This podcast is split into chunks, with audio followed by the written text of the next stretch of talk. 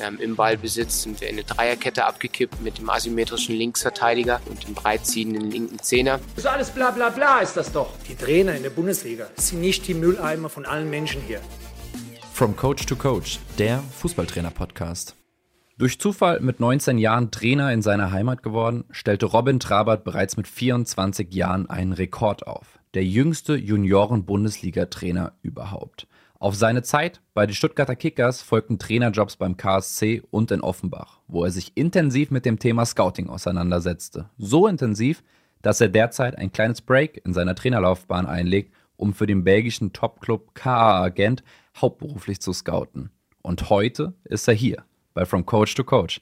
Herzlich willkommen, Robin Drabert. Hallo. Ja, Robin, ich habe es ja eben schon angeteasert. Deutschlands jüngster U19-Bundesliga-Coach. Du warst damals 24 Jahre, also es bezieht sich nicht auf die jetzige Zeit. Ich habe ja gesagt, dass du derzeit für KA Agent scoutest, sondern damals bei den Stuttgarter Kickers mit 24 Jahren und 19 Bundesliga-Coach. Wie geht das? Weil ich überlege, mit 24 Jahren, ich glaube, da war ich U10-Trainer oder bei Mainz 5. Mhm. Ja, es war, ähm, erstmal bin ich, dort habe ich die U19 schon mit 23 Jahren übernommen und wir sind dann auch aufgestiegen. Ich glaube, wenn man fragt, wie geht das, damit ist hauptsächlich das gemeint, wie es funktioniert. Der Altersunterschied ist jetzt nicht so groß, aber durch den Aufstieg und die Meisterschaft in der, in der Oberliga ähm, haben wir schon so ein Gemeinschaftsgefühl gehabt. Die Jungs kannten mich auch und so hat es dann gut funktioniert. Und kannst uns ja gerne noch mal ein bisschen mit reinnehmen, wie du da hingekommen bist, weil du wirst ja jetzt nicht von heute auf morgen, hast äh, hier in deiner Heimat in Mainz angefangen in Laubenheim und dann wirst du ja nicht auf einmal äh, vier Jahre später, glaube ich, waren es, fünf, fünf, Jahre, Jahre später, genau. wirst du ja nicht auf einmal U19 Bundesliga-Coach aus heiterem Himmel. Ja, es waren dann verschiedene Stationen. Ähm, die erste im Leistungsbereich war dann in, äh, beim FSV Frankfurt. Ich habe Peter Ruhmann wurde da U19-Trainer, der hat mich ja mitgenommen als Co-Trainer. Von dort ging es dann zu, zu Offenbach ähm, in die U21. Da war er dann auch ja, Cheftrainer und ich Co-Trainer. Und dann habe ich meine erste Mannschaft, die U15, übernommen. Und äh, der NLZ-Leiter ist dann von Offenbach zu den Stuttgarter Kickers gewechselt und hat mich dann nachgeholt, ein halbes Jahr später von Offenbach auch zu den Stuttgarter Kickers. Und dann war es halt von der U15 zur U19. Ja, das war ein Schritt, den ich den gehen wollte, mir auch zugetraut habe und ja, was dann auch ganz gut funktioniert hat. Wie hast du dich dabei so gefühlt? Weil ich stelle es mir vor, mit 24 Jahren gucken ja auch gerade ältere Kollegen äh, auf dich auch erstmal vielleicht ein bisschen kritisch. Ah, okay, der Junge hier in der Position, hast du dich da irgendwie stark unter Druck gesetzt gefühlt, auch in diesem Rampenlicht zu stehen oder wie war das für dich? Nee, Druck gar nicht. Es war eine Riesenfreude. Ich war mega demütig auch. Ich habe mich total gefreut, dass ich das machen darf. Ähm, als ich die Stelle angetreten habe in Stuttgart, weiß ich noch genau, dass ich gedacht habe, okay, gebe alles dafür, den Aufstieg zu schaffen. Wenn wir es aber nicht schaffen, dann bin ich trotzdem U19-Trainer in einem NLZ und, und, und habe eine super Position, wo ich mich super weiterentwickeln kann. Und dann hat es direkt mit dem Aufstieg geklappt. Und ja, das war eher Freude. Druck war da, noch keiner da. Ja, deine, dein Karriereweg, der ging ja auch steil nach oben. Danach so die U17 vom Karlsruher SC trainiert und danach bist du zu den Kickers aus Offenbach zurückgekehrt. Hast da ja auch, wie ich es ja gesagt habe, so das Scouting und aufgebaut, das war ein Thema, dem du dich angenommen hast, weil du warst ja da nicht nur U19-Trainer, sondern äh, in deiner Zeit dort äh, auch in anderer Funktion tätig. Genau, ja. Ähm, erstmal sportlicher Leiter für den Leistungsbereich, also U16 bis U19. Ähm, hat dann auch viel mit dem Übergangsbereich zu tun, also die Spieler begleiten in, zu der Profimannschaft.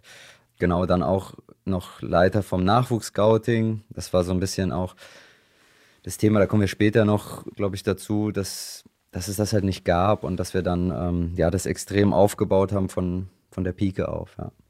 Du sagst es, wir kommen später noch dazu. Das Scouting ist das Thema der Folge. Ja, vor allem einerseits deine Tätigkeit bei KA Agent, natürlich brutal spannend, aber ja auch etwas, wo man jetzt als normaler Trainer, vor allem Jugendtrainer, wo es ja nur über Live-Sichtung geht und nicht über Datensichtung, wahrscheinlich ja interessant zu hören, aber nicht so viel mitnehmen kann. Deshalb kommen wir später vor allem auch nochmal auf die Zeit in Offenbach äh, zu sprechen. Kleiner Teaser, äh, Robin hat zum Beispiel eigene XG-Werte erstellt für Spieler, hat das Scouting da mit ganz neuen Ansätzen, die er mir im Vorgespräch schon äh, erzählt hat, vorangebracht. Kommen wir später zu, aber lass uns jetzt erstmal über deine aktuelle Tätigkeit sprechen. K.A. Gent, ich glaube derzeit auf dem zweiten Platz in der belgischen Liga. Kannst du uns da so ein bisschen mit reinnehmen, wie so dein Arbeitsalltag aussieht als hauptberuflicher Scout 40 Stunden?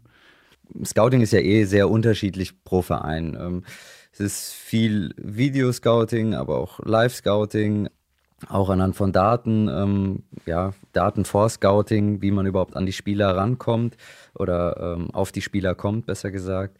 Ja, bei uns ist es sehr strukturiert. Ähm, wir versuchen keine Zeit zu verschwenden und, und ja, unsere Ressourcen dann gut einzusetzen, auf gut Deutsch. Ähm, so wird genau geplant und überlegt, wen wir uns anschauen. Wir haben genau Positionsprofile, was ein Spieler können muss, auf welcher Position und ob er dann bei uns reinpasst. Ähm, ja, wenn ich sage, ins, in den Alltag mit reinnehmen, dann ist es viel Fußball gucken, was ja einfach ja auch unheimlich toll ist, dass man das als Beruf machen darf. Das ist auch, glaube ich, ganz wichtig, im Fußball immer demütig zu bleiben, ja, viel Fußball gucken, ob im Video oder live. Das ist eigentlich so das. Und dann halt natürlich Reports schreiben, geht es natürlich darum, das Ganze festzuhalten und auch greifbar zu machen. Ähm, das ist ja auch das, wie mein Ansatz in Offenbach war, wie, ähm, wo wir dann später drauf zukommen. Ja, was, äh, ja, von diesem Scouting, der ist ganz gut und so weiter, wegzugehen zu einem Handfesten, was dann alle auch greifbar haben. Also deutlich objektiver und ähm, heißt unter der Woche viel vom Bildschirm Fußball gucken, am Wochenende immer im Stadion auch, oder? Ja, ja. Auch mal unter der Woche im Stadion, also dass man äh, kommt dann immer darauf an, welche Spieler, welche Spiele gerade wichtig sind, aber das ist, ähm, ja, das kann am Wochenende eigentlich immer, aber es kann auch unter der Woche sein, ja. Jetzt ist so eine Spielerverpflichtung ja ein, ein ganz, ganz langer Prozess. Du hast es ja eben schon angesprochen, dass ihr mit den Daten, die euch im Profibereich zur Verfügung stehen, ja schon eine Vorarbeit leistet, um zu schauen, passt der Spieler überhaupt in eure Positionsprofile? Und das finde ich einen spannenden Punkt, den, glaube ich, jeder Verein und äh, jeder Trainer mitnehmen kann, Positionsprofile zu erstellen, sich klar zu werden, für welche Position möchte ich welchen Spielertyp, um da halt einfach auch eine, eine Zuverlässigkeit, ja, eine Stabilität irgendwie auch zu haben, eine Verlässlichkeit auch. Hast du das in Offenbach auch schon so gehabt mit dem Thema Positionsprofile erstellen oder kam es erst neu? Äh, das, also man sagt das immer, aber es ist immer die Frage, wie detailliert ist etwas. Ähm, ich glaube, äh, ja, dass das egal wo man ist, noch, dass man da immer noch was besser machen kann. Und natürlich in, in Offenbach war erstmal die Grundlage eine ganz andere. Es gab eigentlich kein Scouting, das haben die Trainer alle gemacht oder eben dann die sportlichen Leiter für den Bereich oder der äh, allgemeine Leiter. Also du hast ähm, kein Scouting, wie es jetzt, sag ich mal, in, in Gent ist, das sich wirklich auf Scouting fokussiert und nur darauf achtet. Und dann war, ja, dann habe ich mich viel mit Scouting auseinandergesetzt und dann haben, haben, ist mir bei den Gesprächen einfach aufgefallen, ähm, ja, dass wir oft darüber reden, ja, der gefällt mir gut, der gefällt mir gut und, und so, so ein bisschen, das war so ein bisschen schwammig. Du hattest nichts Greifbares, warum ist der Spieler gut, was macht er gut, auf welcher Position, die uns weiterhilft. Und ähm, so haben wir dann, äh, ja, habe ich mir dann intensiv Gedanken gemacht, habe viel gelesen auch, was, was ja auch nicht einfach ist, weil du äh, in Deutschland dann irgendwann auf, äh, zumindest deutschsprachig, auf, an deine Grenzen stößt. Da musst du irgendwann englischsprachig mal was nachlesen, ähm, wenn es um, um Datenscouting oder so geht. geht. Da gibt es dann mehr Bücher. Und dann habe ich so einen Bogen gemacht, erstmal Spielfeld, ähm, um X Goals oder X Assists auch zu ja, entwerfen, sage ich jetzt mal. Also das gibt es ja natürlich, aber wir können ja nicht ähm, im Amateurbereich, was es dann ist, ähm, wo wir scouten für die Jugend, können wir nicht auf Videos oder Daten zurückgreifen. Also Junioren-Bundesliga ja, aber in den Ligen drunter schon nicht.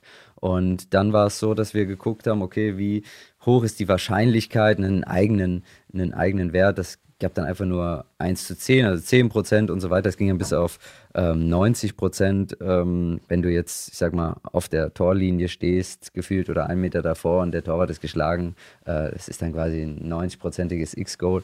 Ähm, äh, so, und das dann auch zu entwerfen und dann während dem Spiel, du machst erst ein Vorscouting, guckst das Spiel an. Ähm, und dann fallen dir drei, vier Spieler auf, äh, vielleicht sind es auch mal fünf. Und dann guckst du die Mannschaft ein zweites Mal und dann kannst du schon anhand dieser Daten, kannst du das schon äh, das festlegen. Die vier Spieler, die dir aufgefallen sind, beobachten, ähm, das Ganze dokumentieren und dann äh, hast du was Greifbares. Und dann heißt es, der Spieler hat jetzt äh, fünfmal einen überragenden 90er-Pass von der Grundlinie runtergespielt und der Stürmer steht vorm leeren Tor und schießt drüber. Jetzt hat der Spieler natürlich keinen Assist, den, der vielleicht irgendwo auftaucht oder den jemand nennt. Aber für uns war das dann ein Assist, weil der Spieler ähm, ja, nichts dafür kann, dass sein Stürmer ihn nicht reinmacht. Und so haben wir dann gedacht, okay, wenn er jetzt einen Stürmer hat, der den Ball reinmacht, dann ist es ein Assist. Also ist es für uns auch einer.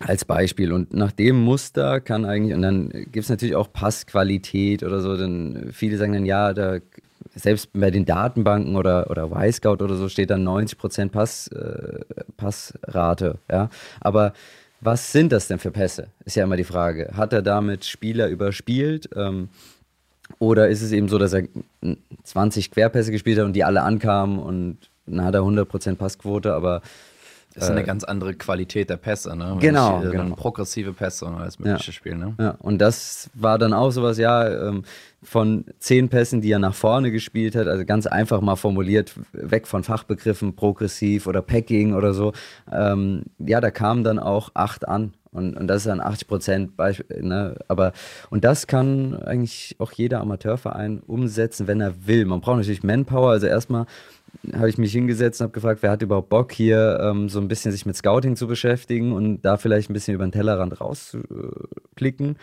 Und dann hatten wir schnell ein Team von fünf Mann, ähm, die da engagiert waren und das mit absolutem Low Budget auch ähm, ja mit, mit Energie gefüllt haben und das äh, hat Spaß gemacht und äh, ich äh, glaube, dass ja, dass das eine ganz äh, tolle Erfahrung auch war, das von, von null auf, äh, ja, so aufzubauen, ja.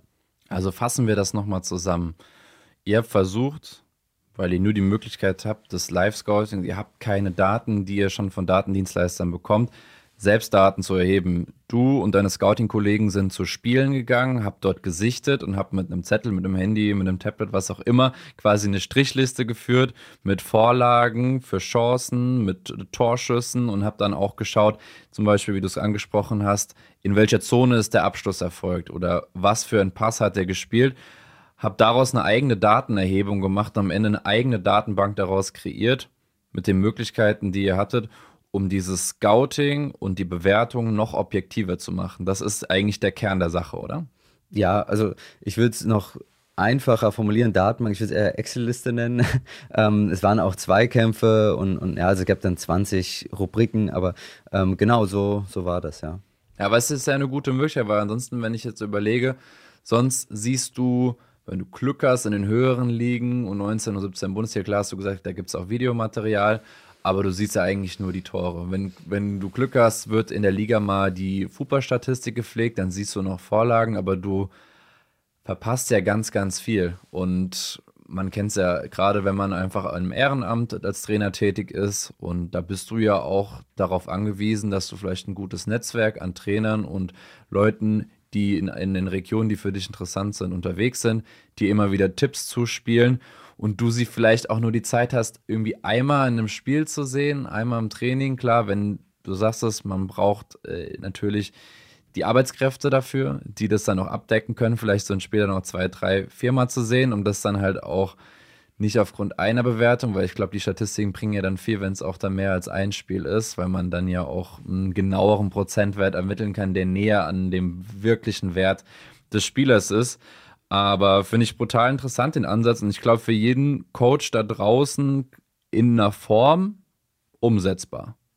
Ja. Gerade wenn man sich vielleicht darauf fokussiert, oh, ich will dieses Jahr oder im, im kommenden Sommer eigentlich nur zwei, drei neue und habe so im Fokus sechs, sieben Spieler, weiß auch, dass ich bis es zu einer Entscheidung kommen muss, auch noch sechs Monate Zeit habe, also relativ lukrativ, weil ich äh, gut vorbereitet bin, dass ich dann hingehe, um das Ganze einfach noch genauer zu gestalten. Und ähm, ja, was glaube ich auch, das ist eine wichtige Vorarbeit, aber Positionsprofile, wie wir es eben angesprochen haben, eben auch. Jetzt weiß ich über deine Tätigkeit bei KA Agent, darfst du nicht viel erzählen, weil Scouting ist hochsensibel. Jeder Verein versucht ein Geheimnis draus zu machen. Kannst aber vielleicht abstrakt nochmal ein Beispiel dafür geben, damit jeder auch weiß oder vielleicht auch aus deiner Sicht, wenn Robin Drabert jetzt wieder Trainer wäre, Positionsprofil, Außenverteidiger, was würdest du dann da reinschreiben, wenn du für dich persönlich Positionsprofil, Außenverteidiger ähm, für dich definieren würdest, wonach du suchst? Ja, dann ist erstmal die Frage, wie spielst du? Ähm, spielst du mit einer Vierer- oder einer Dreier- bzw. Fünferkette? Ähm, weil das eine dann richtige Rechtsverteidiger sind, das andere eher so Wingbacks. Ähm, das ist erstmal die Frage, die du dir stellst. Ähm, und ich glaube, dass dann auch die Positionsprofile andere sind. Ein Wingback muss auch offensive Qualitäten haben oder offensivere Qualitäten, mehr offensivere Qualitäten als jetzt ein klassischer Rechtsverteidiger. Ähm, ich glaube, dass man, ähm, ja, das ist ganz, ganz entscheidend, wie man spielt. Will man viel den Ball haben, will man eher ähm, aufs Umschaltspiel Wert legen. Ja, was ich, was ich glaube sagen kann bei so einem Wingback, gerade wenn du alleine auf der Außen bist, ist die Schnelligkeit natürlich extrem wichtig. Fußball wird eh immer schneller und ich glaube, Schnelligkeit würde in so einem Positionsprofil bei mir auf jeden Fall drinstehen. Findest du es dann auch wichtig, auf einer speziellen Position jemanden mit Erfahrung zu haben? Oder ist zum Beispiel ein Erfahrungswert, wenn du jetzt eine eine Herrenmannschaft hast oder Erfahrung ist für mich vielleicht auch jemand, der höherklassig in der Jugend schon mal gespielt hat, wenn er dann wieder unter Gleichaltrigen ist. Äh, sowas wichtig mit einer speziellen Position zusammen oder sagst du, ich will einfach zwei, drei erfahrene Spieler haben, egal von welcher Position? Ja, ich finde schon, ähm, gerade so eine, so eine Achse im Zentrum, wenn du die mit Erfahrung besetzt hast, kann es schon leichter machen. Ähm, wenn du jetzt einen Innenverteidiger, einen Sechser oder einen zentralen Mittelfeldspieler hast, die erfahren sind, die das, weil die Wege einfach am kürzesten sind. Im Coaching ähm, von den Mitspielern, ich sage mal jetzt mal ein Wingback, der erfahren ist, erreicht den, den, also ein rechter Wingback erreicht den linken Wingback nicht so leicht. Ein, ein Sechser kann steuern, hat die Wege kurz zu allen äh, Mitspielern auf dem Feld oder am kürzesten. Und ja, das, deswegen ist es schon wichtig. Entweder ist es ein Erfahrener oder es ist halt ein, ein, ein Leader, der das auch so mitbringt.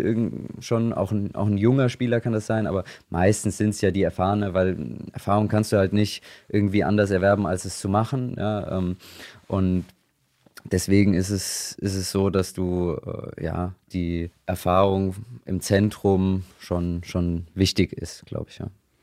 Ja, und dann äh, Wingback merke ich, du bist tief drin im Englisch. Äh, alles, was ihr dort macht und reportet, ist auf Englisch in, bei K-Agent wahrscheinlich. Genau, ja. Ein spannendes Thema ist auch, das habe ich auch schon mal in einer der vorherigen Folgen äh, mit Marco Jans besprochen, der Landesliga-Trainer bei Bodenheim ist. Mit dem habe ich auch schon mal über das Thema Kaderplanung gesprochen. Darin äh, sind wir auch über Scouting gekommen.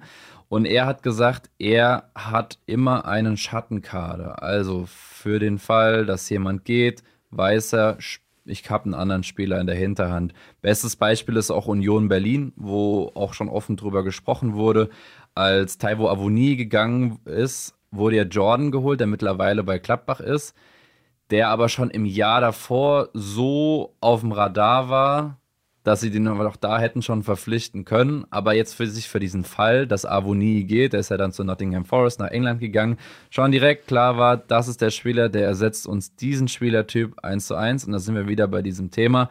Einheitlichkeit, die haben mit Sicherheit, mit Sicherheit hat Urs Fischer und Oliver Runert da auch Positionsprofile, was brauchen wir auf welcher Position, um uns da einfach die Klarheit zu schaffen. Klar, je niedriger man geht im, in, den, in den Leistungsklassen, in den Spielklassen, ist es nicht so einfach. Da muss ich natürlich auch flexibel sein. Boah, wenn ich da jetzt auf einmal ich habe eine physisch starke Mannschaft, das funktioniert. Äh, wenn mir da aber auf einmal was wegbricht und ich kann da jetzt zwei geile Schnicker dazu bekommen, äh, muss ich mich dann logischerweise umstellen. Aber trotzdem hilft es mir als Verein, kontinuierlich zu arbeiten, wenn ich eine klare Spielphilosophie habe, wenn ich klar bin in den Spielprinzipien. Ich persönlich finde, dass man nicht wie früher es, glaube ich, üblich war, sich auf ein Spielsystem fokussieren muss, sondern eher über die Spielprinzipien kommt und darüber dann auch manchmal anpassen kann. Was hat man gerade für ein Spielermaterial mit Verletzungen, Krankheiten, Ausfällen etc.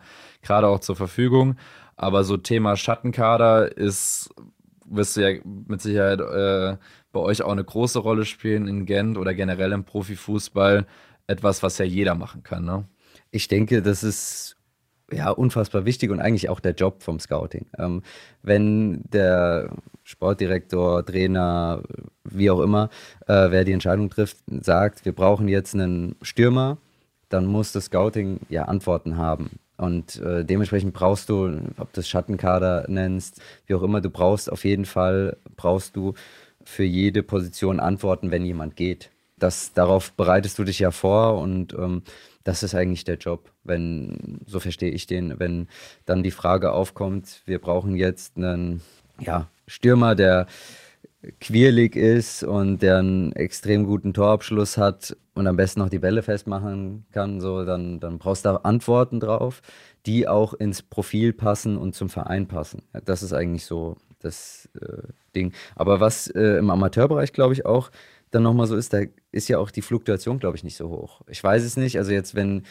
wenn die Spieler dann bei einem Verein sind, die sagen dann auch, ja, ich spiele hier, weil es mein Ort ist oder so. Vielleicht ist dann sogar die Suche dann wirklich immer nur nach zwei, drei Spielern und dann ähm, ist es auch möglich, weil natürlich auch da gibt es keine Scouting-Abteilung äh, oder so für den Trainer dann danach zu schauen, ja. Aber ich glaube, um zum Thema Schattenkader zu kommen, das ist ähm, ja der eigentliche Job vom, vom Scouting. Da wirklich Antworten zu haben, wenn eine Frage kommt, wir brauchen äh, jetzt einen Spieler als Replacement für, für den Spieler X, der weggeholt ist, der weggegangen ist, dann, dann muss man darauf Antworten haben.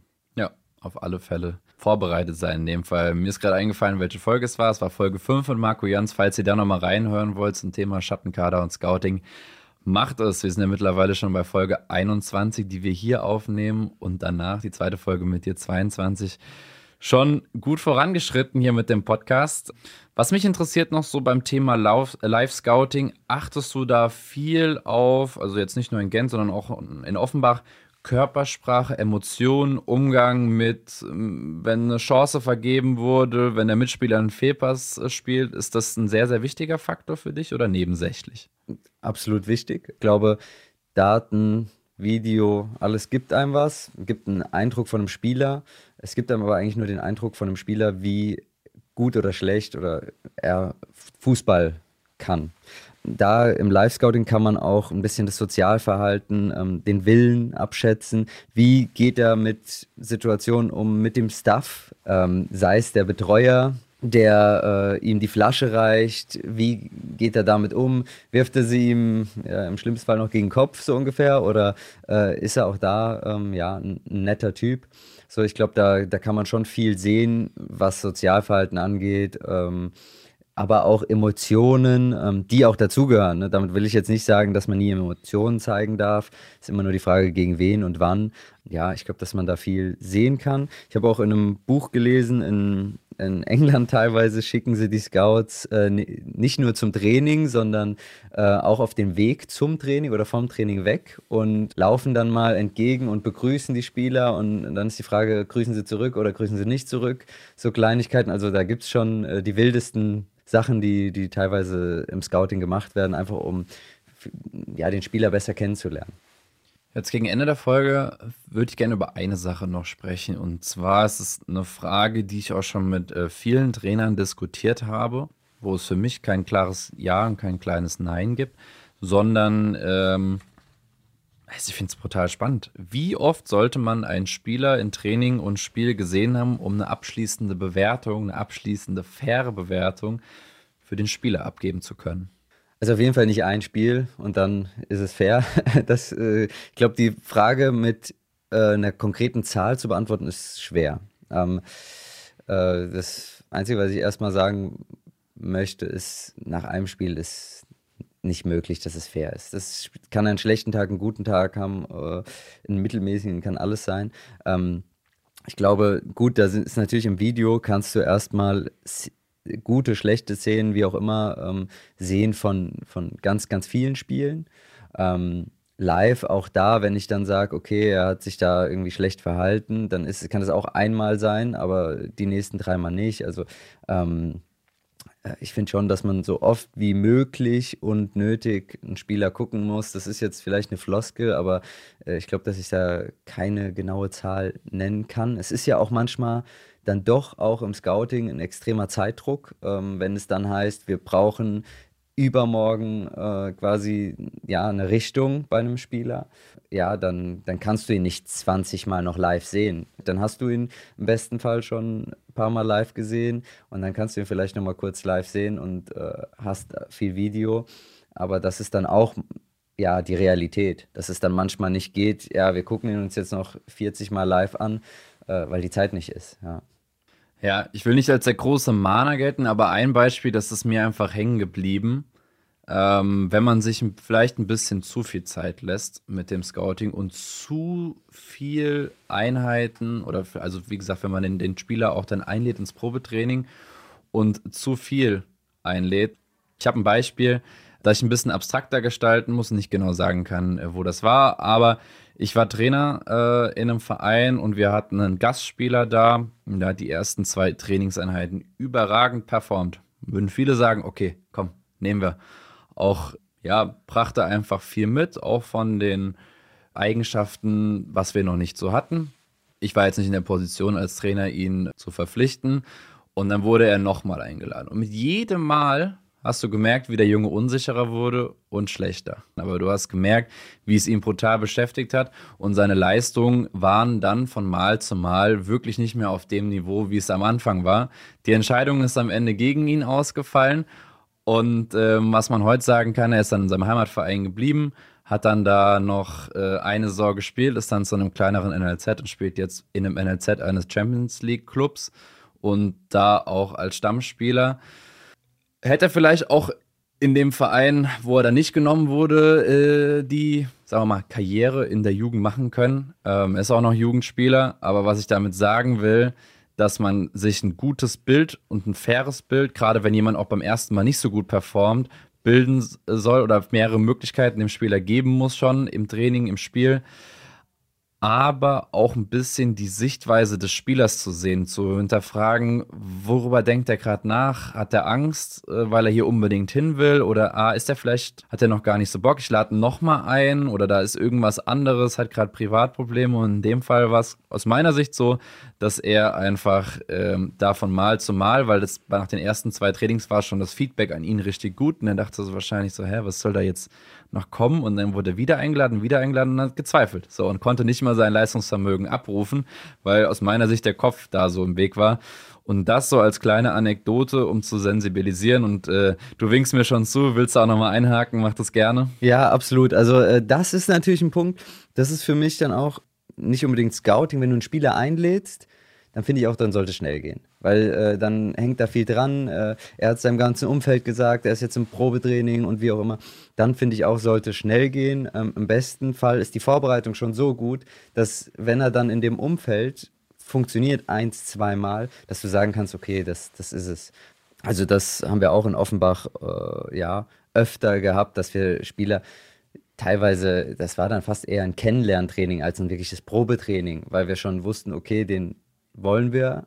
Und dann hat er mit den Jungs funktioniert und hat da auch gezeigt, was er kann. Und dann war das ein Training oder was. Ne? Also das finde ich ist nochmal ein Riesenunterschied. Wenn du ihn schon herholst, dann sollte es aus meiner Sicht schon relativ schnell gehen. Also mit dem Scouting eine gute Vorbereitung leisten, um danach den Prozess der Entscheidung und der Abwicklung so kurz und angenehm wie möglich äh, zu gestalten. Damit sind wir auch schon mit dem Thema Scouting am Ende, aber noch nicht ganz am Ende, denn wir wollen natürlich noch unser zweites Thema anteasern, was ihr in Folge 22 hören werdet. Und das ist ein ganz, ganz spannendes Thema aktuell, worüber gerade in Zeiten der DFB-Reform im Kinder- und Jugendfußball viel darüber diskutiert wird, auch teils inhaltlich, teils populistisch der Übergangsbereich zwischen U19 und Herrenmannschaft. Wie man den gestalten kann, damit man möglichst viele Spieler mit einer guten Qualität oben in seinen aktiven Bereich integriert. Sei es Profibereich oder eben auch im Amateurbereich. Da gibt es ganz, ganz viele Schnittmengen und darüber werden wir mit Robin in der zweiten Folge reden. Der, so viel können wir schon anteasern, in der U19 bei Kickers Offenbach auch Dennis Hussein Basic trainiert hat, der beim ersten FC Köln mittlerweile Stammspieler ist, U21 Nationalspieler. Der war bei dir in der U19, richtig? Ja, genau. Und der kam vorher von einem anderen NLZ. Der kam von einem anderen NLZ, aber das war schon den, ich habe den nicht geholt, der war schon länger da. Ja, genau. Aber spannender Weg, weil du ja letztendlich ihn genau in dem Bereich beobachtet hast, wo es am Ende drauf ankommt, ne? Weil er ist dann, hat er für Kickers Offenbach, hat er äh, dann oben als Profi schon mal sein Debüt gefeiert und wurde da ja bekannt in der Regionalliga, bekannt in Anführungszeichen, weil auf einmal war es in Deutschland so, Köln holt jemand aus der Regionalliga und der wird hier Stammspieler in seiner ersten Saison von der vierten ersten Liga. Das ist ja wie ein Märchen. Ja, ja, absolut. Also er hat seinen, seinen Weg in Offenbach ist er dann gegangen und ja, freut mich sehr für ihn. Wie das passiert ist, wie Robin das auch ganz begleitet hat, darauf kommen wir in der nächsten Folge zu sprechen. Bis dahin, habt eine gute Zeit. Bis dann. Ciao, ciao.